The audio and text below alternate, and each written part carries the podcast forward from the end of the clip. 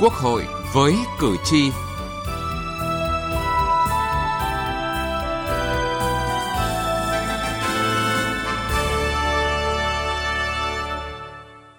Thưa quý vị và các bạn, sự phát triển mạnh mẽ của mạng xã hội và các giao dịch trên môi trường số đã đem lại nhiều tiện ích cho người dân. Song đi kèm với đó là các loại tội phạm sử dụng công nghệ cao xuất hiện ngày càng nhiều với thủ đoạn ngày càng tinh vi phức tạp Nổi lên là lừa đảo chiếm đoạt tài sản thông qua hoạt động kinh doanh đa cấp, thương mại điện tử, gian lận, trộm cắp trong hoạt động thanh toán thẻ, thanh toán điện tử, trộm cắp, mua bán thông tin thẻ tín dụng nhằm chiếm đoạt tài sản, đánh bạc, tổ chức đánh bạc thông qua mạng internet,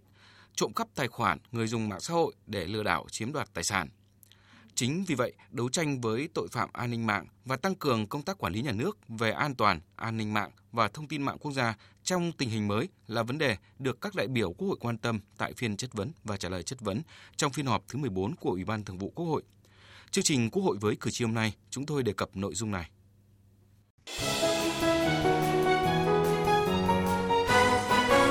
Cử tri lên tiếng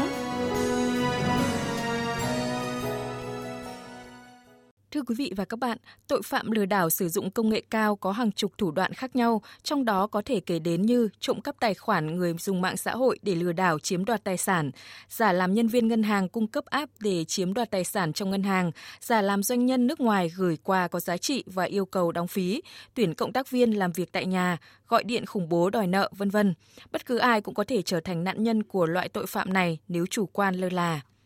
đã có không ít trường hợp là nạn nhân của các vụ lừa đảo chiếm đoạt tài sản trên không gian mạng. Ông Trần Văn ở huyện Lục Yên, tỉnh Yên Bái có con làm việc tại Nhật Bản nên gia đình thường xuyên liên lạc với nhau qua Facebook. Trong một lần liên lạc qua mạng xã hội này, ông nhận được tin nhắn từ một Facebook có tên giống tên của con mình với nội dung chuyển giúp cho bạn của con 60 triệu đồng. Do trước đó Facebook này cũng đã nhắn tin hỏi thăm gia đình đúng như con mình nên khi nhận được yêu cầu, không chút nghi ngờ, vợ chồng ông đã chuyển tiền luôn. 到 khoảng 2 rưỡi nó nhắn tin đến, đến hơn 3 giờ một tí thì đi chuyển tiền. Chuyển tiền xong cách đó khoảng chưa đến 30 phút đầu thì nó gọi tiện ra cho con. Thế thì nó lừa mất rồi. Thế quay lại ngân hàng thì bảo thì họ bảo là chuyển đi mất rồi. Nhiều chiêu thức ăn cắp tiền trong thẻ ATM, tài khoản ngân hàng ngày càng tinh vi. Các đối tượng xấu thường giả danh điều tra viên, cán bộ cơ quan công an, viện kiểm sát, tòa án liên hệ nạn nhân bằng số cố định, khai thác thông tin bằng cách nói rằng chủ tài khoản đang bị điều tra cần cung cấp thông tin tài khoản, số chứng minh nhân dân. Nếu không đồng ý truy cập và thanh toán, sẽ chịu truy tố trước pháp luật. Các nạn nhân thực hiện theo yêu cầu của đối tượng giả danh và sẽ bị thiệt hại tài chính. Ông Triệu Mạnh Tùng, Cục Cảnh sát phòng chống tội phạm công nghệ cao, Bộ Công an cho biết. Những cái trường hợp mà khách hàng bị mất thông tin về tài khoản và sau đó bị các cái đối tượng sử dụng vào các cái mục đích liên quan đến hoạt động chiếm đoạt tài sản thì rất nhiều kẻ gian có những cái thao tác để làm cho bị hại thực hiện cái việc đăng nhập cái thông tin về username và mật khẩu và qua đó thì đã bị mất thông tin về tài khoản internet banking của mình. Hơn nữa là sau đó thì đối tượng còn, rất nhiều đối tượng thực hiện các biện pháp tinh vi hơn.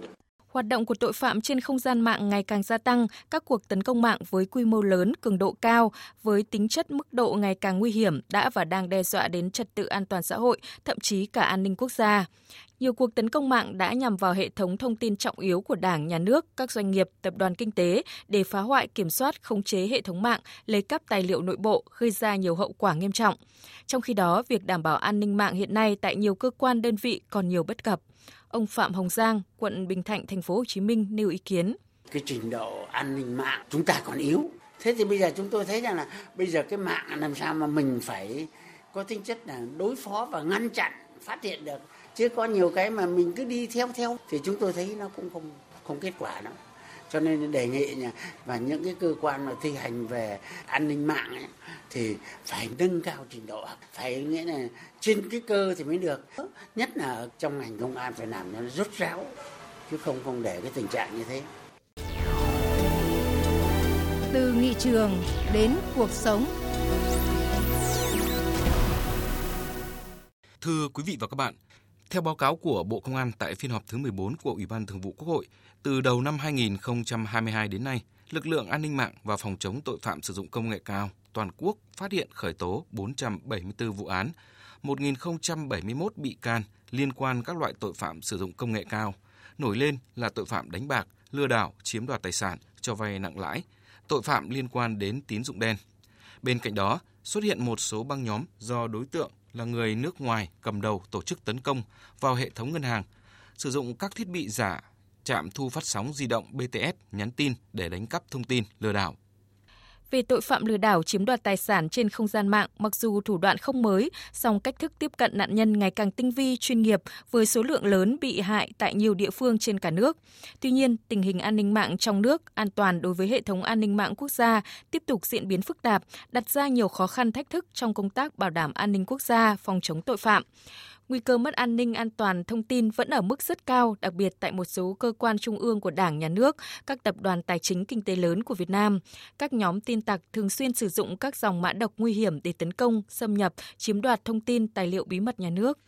Tội phạm sử dụng công nghệ cao, lợi dụng phần lớn các nền tảng số dịch vụ OTT là giải pháp cung cấp nội dung như hình ảnh, tin nhắn, gọi điện cho người dùng trên Internet mà không một nhà cung cấp hoặc bất kỳ cơ quan nào có thể can thiệp – mạng xã hội ứng dụng dịch vụ công nghệ của các doanh nghiệp này để thực hiện hành vi vi phạm pháp luật. Hoạt động trao đổi mua bán trái phép thông tin, dữ liệu cá nhân trên không gian mạng diễn ra công khai. Trên một số diễn đàn, các đối tượng thường xuyên trao đổi, chia sẻ phương thức, công cụ tấn công mạng để đánh cắp thông tin dữ liệu của các cơ quan tổ chức. Trước nguy cơ và thách thức trong việc đảm bảo an toàn thông tin mạng, trong phiên chất vấn và trả lời chất vấn của đại biểu Quốc hội với Bộ trưởng Bộ Công an tại phiên họp thứ 14 của Ủy ban Thường vụ Quốc hội, một số đại biểu cho rằng việc bảo vệ thông tin cá nhân đã được hiến pháp và pháp luật quy định, nhưng hiện nay tình trạng vi phạm rất phổ biến. Đại biểu Nguyễn Thị Thủy, đoàn đại biểu Quốc hội tỉnh Bắc Cạn đặt câu hỏi. Hiện nay thì các thông tin cá nhân đang được giao bán trên các hội nhóm, trên nền tảng mạng xã hội và không khó để truy cập vào các cái hội nhóm này. Và thời gian qua thì công an các địa phương cũng đã triệt phá nhiều đường dây mua bán thông tin cá nhân trên mạng xã hội Tuy nhiên thì vẫn còn rất là nhiều đối tượng à, đang hoạt động nhưng mà chưa bị phát hiện xử lý. Chúng tôi muốn đề nghị Bộ trưởng cho biết là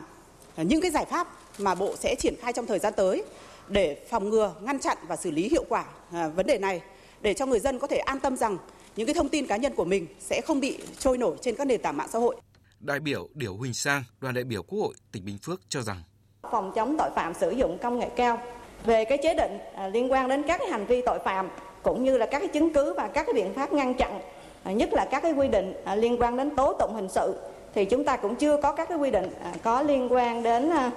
chứng cứ điện tử cũng như là các cái thủ tục tố tụng hình sự về việc thu thập, bảo quản, phục hồi và giám định chứng cứ điện tử phù hợp với cái đặc điểm cũng như là cái tính chất của tội phạm sử dụng công nghệ cao thì cũng rất là mong thời gian tới thì sẽ có những cái giải pháp mạnh hơn. Hiện nay nước ta có số lượng hơn 68,7 triệu người, tương đương với 70,3% tổng dân số Việt Nam sử dụng Internet, đặt ra vấn đề bảo mật thông tin cá nhân trên không gian mạng là rất lớn, trong khi người sử dụng chưa đủ khả năng để bảo vệ dữ liệu cá nhân của mình trong thực hiện các hoạt động giao dịch mua bán.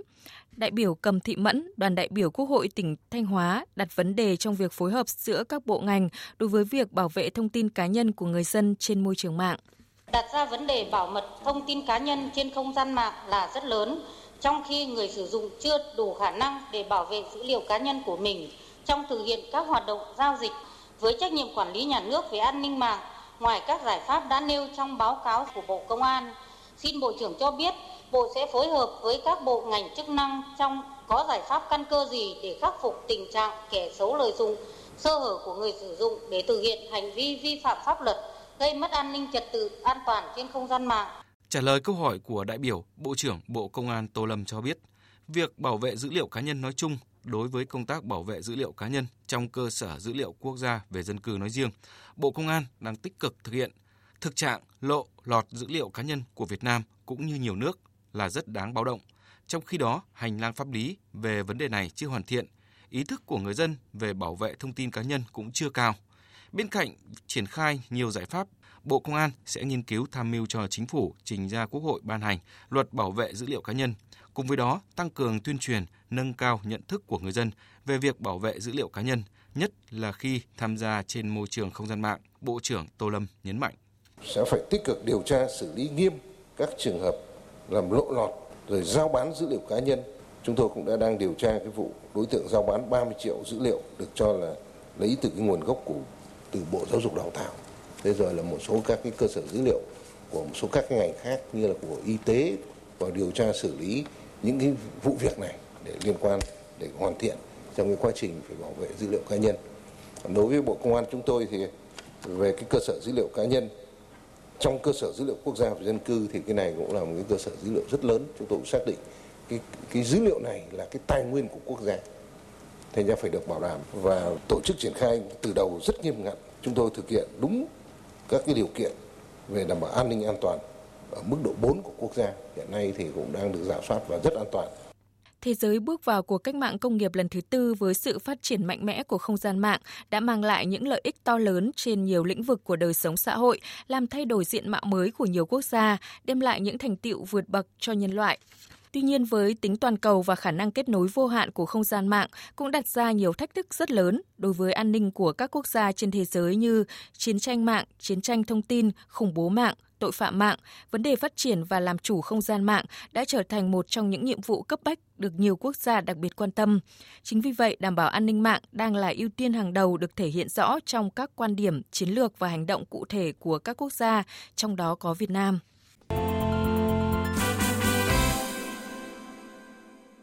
Thưa quý vị và các bạn, trong bối cảnh cách mạng công nghiệp 4.0, bảo vệ an ninh mạng ngày càng quan trọng hơn bao giờ hết nhằm bảo vệ an ninh quốc gia, trật tự an toàn xã hội, xây dựng không gian mạng thực sự lành mạnh và an toàn.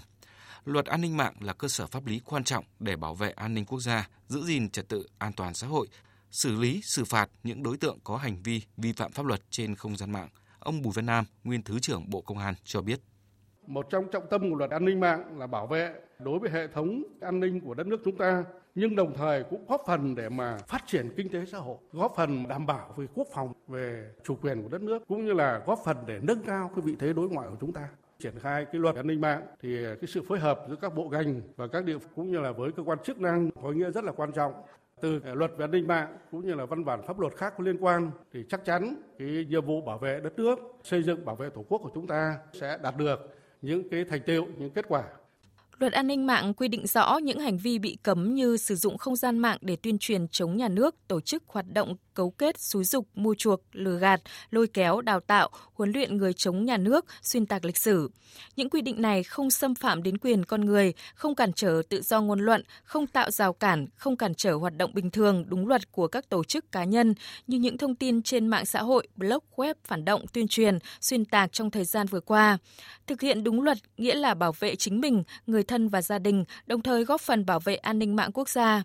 Theo ông Nguyễn Tiến Sinh, đại biểu Quốc hội khóa 14, đoàn đại biểu Quốc hội tỉnh Hòa Bình, để triển khai hiệu quả luật an ninh mạng, các cơ quan, những chủ thể được điều chỉnh trong luật cần phải căn cứ vào quy định pháp luật, xây dựng lộ trình, kế hoạch thực hiện hiệu quả trong từng giai đoạn, nhằm phát huy những mặt tốt, tích cực của mạng, đồng thời kiểm soát, hạn chế những tiêu cực không mong muốn do mạng đem lại. Đối với các cơ quan nhà nước thì cần phải rà soát các cái quy định hiện hành của pháp luật để điều chỉnh về chức năng, nhiệm vụ cũng như là xây dựng lộ trình, cái phương án để thực hiện cái nhiệm vụ của mình. Đối với các doanh nghiệp và cung cấp các cái dịch vụ ờ, thông tin trên mạng thì cũng căn cứ vào quy định pháp luật để có thể xây dựng được cái đề án về sản xuất kinh doanh cũng như là quản lý và quản trị nó phù hợp theo tinh thần của quy định của pháp luật. Và đối với công tác truyền thông và tuyên truyền thì phải tuyên truyền cho người dân người ta hiểu được là quy định này là nó có lợi cho người dân.